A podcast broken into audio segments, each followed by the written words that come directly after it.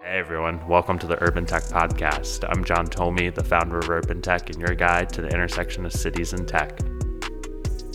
My conversation today is with Pete Evanson, the COO and co founder of Swoop, a group ride sharing startup. Swoop was recently in the news and was awarded a contract to provide transportation at the 2022 Super Bowl. I really enjoyed talking with Pete and learning how they're approaching a different model than ride sharing and that their model is really more about focused on providing small business operators like party bus operators or limo companies with the tools and operation software that they need to scale their businesses. But Pete can explain more on that. One quick ask before I go I'd love if you could share Urban Tech with friends and family on our new website, urbantechnews.net, to be really helpful. We're still trying to get the word out about our premium subscription model, and every sub counts at this point. So thank you. I appreciate it. Now, on to my conversation with Pete. Record on this computer. All right. Peter, thank you. What can you just share briefly, like your title, your day to day at Swoop? Yeah. My title is co founder and COO of Swoop. I look after all things related to the business, partnerships, sales, operations, and I work closely with the product team. What did you do before? It was Microsoft. Was yeah, it Microsoft? I was at Microsoft for about four and a half years. What did you do at Microsoft again? Were so I, I was on their product team yeah. as well as their business development team, basically expanding all of their online stores internationally. So I would essentially look for a good market, set up the program, and think about different ways that we could accelerate their online business. Like the online retail or the yeah, like retail. So think about who we would target education, small business, enterprise to essentially purchase from Microsoft Online. And so I was developing the international UK store, UK, Germany, France, Singapore, China, spent 11 months in China, essentially looking for ways and building out that online store program in those markets and thinking about ways to try and accelerate that business. So, how can we go and target the education market? How can we target the small business market? How can we go and target the enterprise market to come and purchase directly from Microsoft Online? No, that's I, I love that because I love I know you're obviously and we've like chatted I've got to know each other like over the last few months and stuff. So I know yeah. you're like super passionate about small businesses, and that's probably like a good segue into like, you know what you're doing now. And so like, how do you go from like Microsoft to like becoming co-founder of a mobility platform marketplace? And I, I love like what you're doing, right? Because you're based in LA, so like I'm yeah. a little biased in that front. Yeah, yeah. I, I grew up around entrepreneurial parents. My mom ran a marketing consulting company for 40 years. My dad ran a small business, brand identity company for 45 years. So it was in my blood inherently to to be an entrepreneur, so to speak. But right out of school, I was like, okay, where can I go to be an entrepreneur? And chose Microsoft. And it's just like completely opposite thing that you would think of with the entrepreneurial mindset going to 200,000 employee company. But it actually paid a lot of dividends to try and just learn, okay, how do you scale out different programs at such a large company? Mm-hmm. And that's what I essentially was tasked to do is, hey, here, Pete, try and figure out a way to expand these online programs in international markets and try and target different verticals education, small business, enterprise. My specialty was really small business. And my co founder is actually one of my best friends. We grew up together in high school and we used to just rally every now What's and then. What's his name? Amir Gorbani. Amir Gorbani. Yeah, so yeah. Amir is the CEO of Swoop. And he approached me. We always went through these ideas together and they were terrible ideas these ones that we would come up with. And then he approached me with swoop and he said hey look let's create And this was right when the uber and lyft were just kind of skyrocketing said let's target groups right? People traveling together. We created an on-demand party bus company right out of the gate and it really started to skyrocket. And i like to call it the best worst app on the app store it was terrible, but we had so why many- party bus? Was it just like party buses, or like the group and where you wanted to start, or like, what was it about yeah. party buses that you? Well, we looked at Uber and Lyft, and they were really segmented towards the solo yeah. uh, traveler, or maybe two or three people traveling. Yeah, like the XL like type yeah. of yeah. And no one was really going after party buses or, or groups, so to speak. I think we were we looked at it and said, there's this industry out there, right? The limousine and transportation industry, which Amir has been part of for his entire life because his parents have owned and operated a transportation uh, company for you know 45 years. And the best part about it was that company that they have, which is called uh, VIP Limousine, they actually have these party buses. So what we did was, hey, let's look at this model and say, hey, let's utilize these vehicles. We'll put them on a platform and we'll get people to book a party bus the same way they, they purchase, you know, or book an Uber today. And it's really started to skyrocket right out of the gate. But the unfortunate part was we were working full-time jobs at the time, trying to balance swoop. We are staying up until four or five o'clock in the morning trying to do these rides. I remember yeah. dispatching and driving at the same time, totally not safe. Probably try. Yeah, it's hard. To try to do it all. Boiling the ocean is tough.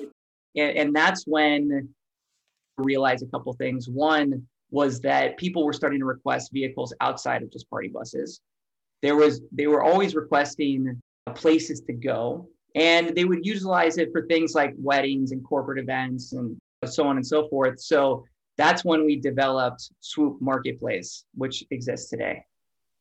Yeah. Okay. So, and yeah, it described to me because I think marketplace plays are like super unique. And uh, sorry, that was my Amazon Alexa. If you just heard that, you probably didn't love that I was dissing marketplaces.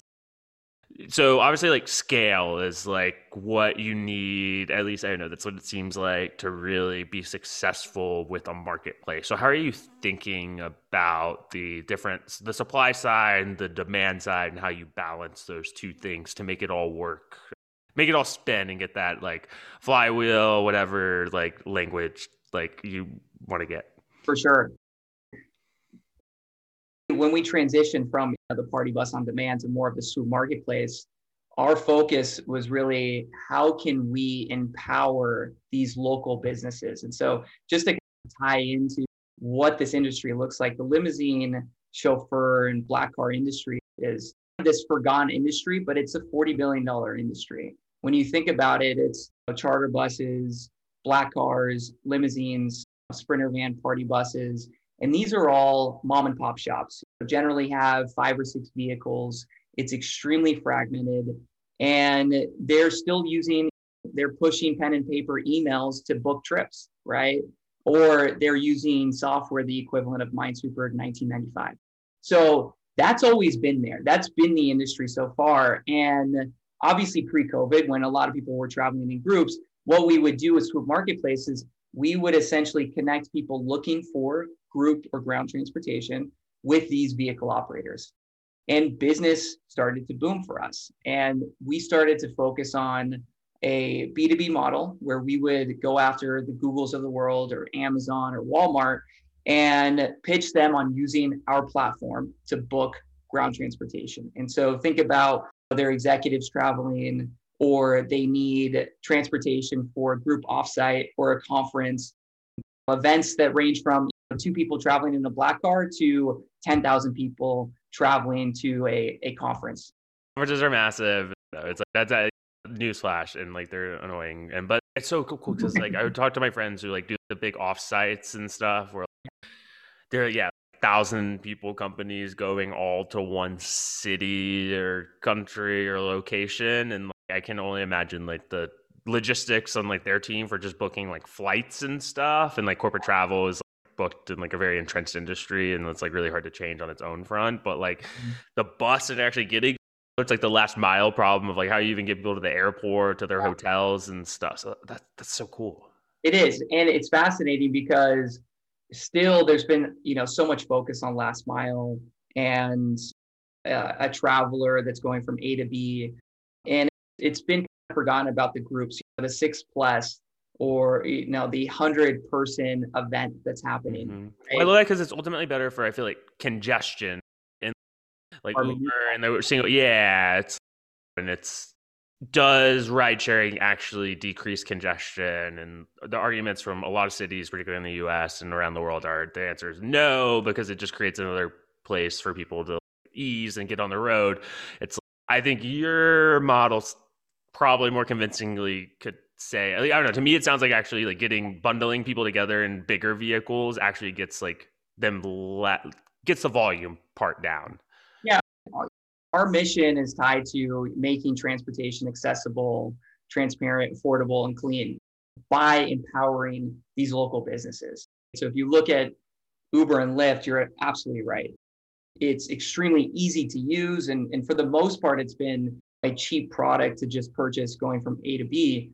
That number continues to go up, but it's also not great for the environment. And that's one of the things that we want to do here at Swoop is how can we make it as affordable and efficient and transparent as possible, right? And increase utilization of these vehicles, right? Utilize the vehicles rather than get more and more vehicles onto onto the streets. And if you look at vehicle utilization of these group transportation vehicles today, it's 4.3%. So generally, they're doing a ride maybe on Saturday or Sunday, and these vehicles are just like sitting there, so to speak. We want to increase that utilization. And how we do that is we're now building software for the supply side. So these mom and pop shops who, again, have just been on pen and paper or software that's extremely dated. We want to empower those businesses so that it becomes much more efficient for anybody that's going to be in a vehicle or a group traveling together. I love that. It's like almost like arming the rebels of transportation yeah. group. Yeah, which I love. You know, I, my mom started a small business, so I love any arming the rebels plays usually. That's uh, yeah, no. So I'm wait. I'm curious. So I, I know you guys, y'all have raised some funding. What can you maybe? I, I, know there's a lot of urban tech readers, listeners are interested in those details. So if you want to like share on that, what you're using yeah. it for, focused on with it. Yeah. So we we closed our seed round back in March of last year. So it, it's been about a year since we raised that round. It was led by Signia. They're based in uh, the Bay Area. And then we also have some really cool investors that also joined. So South Park Commons, also in the Bay Area. Manik Gupta, who's the former chief product officer of Uber. Kim Fennell, who was very high up at Uber as well, leading their business development efforts. Kevin Weil, who was ju- who just actually left Facebook and really high up. So we've actually had these really great investors, and it's one thing to have an investor or investors that just provide money and capital. It's another thing for them to actually provide value. And when we went into the fundraise, it was like, okay, how can we raise capital at the so we actually raised a pre-seed back in August of 2019 and then we raised a full seed 3.2 million back in March of last year. So it's been a, a full year since we raised that round and so we've had we have these either domain experts or investors who have actually been through the trenches and know how to build companies. And that was one of the things that we wanted to do raising this round was it's not just about the capital, right? It's about who can provide the most value to help Swoop really grow for the long term. As you can imagine, we raised this round right as COVID hit. And it was actually closed, but with all the due diligence and whatnot, I was committed pre-COVID, but with all the due diligence and so on and so forth. Yeah, flow, yeah it takes uh, a little while for all that stuff to come down. Some time, right? And we we actually raised this round. This COVID was happening, but the story on the vision of where we wanted to take Swoop, raising this round, was hey, we've built this really good marketplace business for people looking to book ground transportation. But the thing that's missing is really the supply side. These operators in this ground transportation industry, this $40 billion ground transportation industry, they need help. They need software. Let's go and manage their business for them so we can unlock the demand side. And this means, hey, let's provide better software such as payments. Let's provide a booking tool so they can receive more rides. Let's provide them with, you know, a website builder so they can actually get a website presence. And we've built this software, which is called Moovs, and this is an mm-hmm. extension of Swoop and that's what we raised the, the round for was, wow. hey, we're going to be a technical company. And we actually shifted. So we had, I think it was 18 employees back in, in March of last year, primarily sales and operations on the marketplace side. We've transitioned that to 70% engineering now, um, building out this software for vehicle operators. So it's really exciting in terms of what we're doing. And it's been a complete transition of just, hey, where's the opportunity for this to really scale out for the long term? That's awesome. No, and I love, I don't know, I love the combination of the long term and sustainability piece, particularly since you're serving small businesses. And I would think small businesses are always skeptical, I feel like, of sure. big people coming in. And I don't know, it's just like a trust issue. I think if you're a small business and like you want help or partners or whatever, like for anything, it's like uh, who you work with can be like do or die for your business. So I love that you're like being so thoughtful and I know your like co-founding teams obviously has like a personal like industry empathy, you know. Yeah. So it's to have that domain experience and that industry empathy is so important when you're launching a new product in an industry that is skeptical of these mm-hmm. new people coming in, especially with these, you could say in, in stereotype, these kind of engineering teams that like come in and say, we're going to change the way that you do business. I mean, to them, they're like, what's wrong? What's wrong with me? So you have to build that industry empathy and that trust with all of these customers. And the great thing that we have is my my co-founder, one of the co-founders, Amir, the CEO of the company, he has that because mm-hmm. he grew up in the transportation industry. We have these pictures on the wall where it's him in front of a limousine at the age of three. Like his parents have owned and operated a limousine business for 45 years. I like to say his, his dad was probably one of the first people to come to the US to start a limousine business, right? And so we know what they need, but we can also talk to them the way that they need to be spoken to. Yeah. And we understand them the way that they need to be understood. So there's a lot of things like that where whatever industry that you're trying to tap into, having that domain expertise and that industry empathy makes such a difference. No, I love that point. And like, as I'm thinking to build out like a paid product, and I think industry empathy. I love how you just describe that because I think it's so true. And like a lot of the mistakes I see, at least in tech, and it's even people with good intentions who just are moving too fast and trying to like prescribe tools, things that without listening. And I think you see it in like communities and urban planning a lot too, or like the pitfalls of like when people are prescribing solutions that actually the people who they're supposed to help don't want them. And that's a bigger issue. But I don't want to take up too much more of your time. What did I miss here? What should I have asked you, or uh, what? Where can people keep up with Swoop's work? Uh, I know yeah. obviously website, app. Where where else? For sure.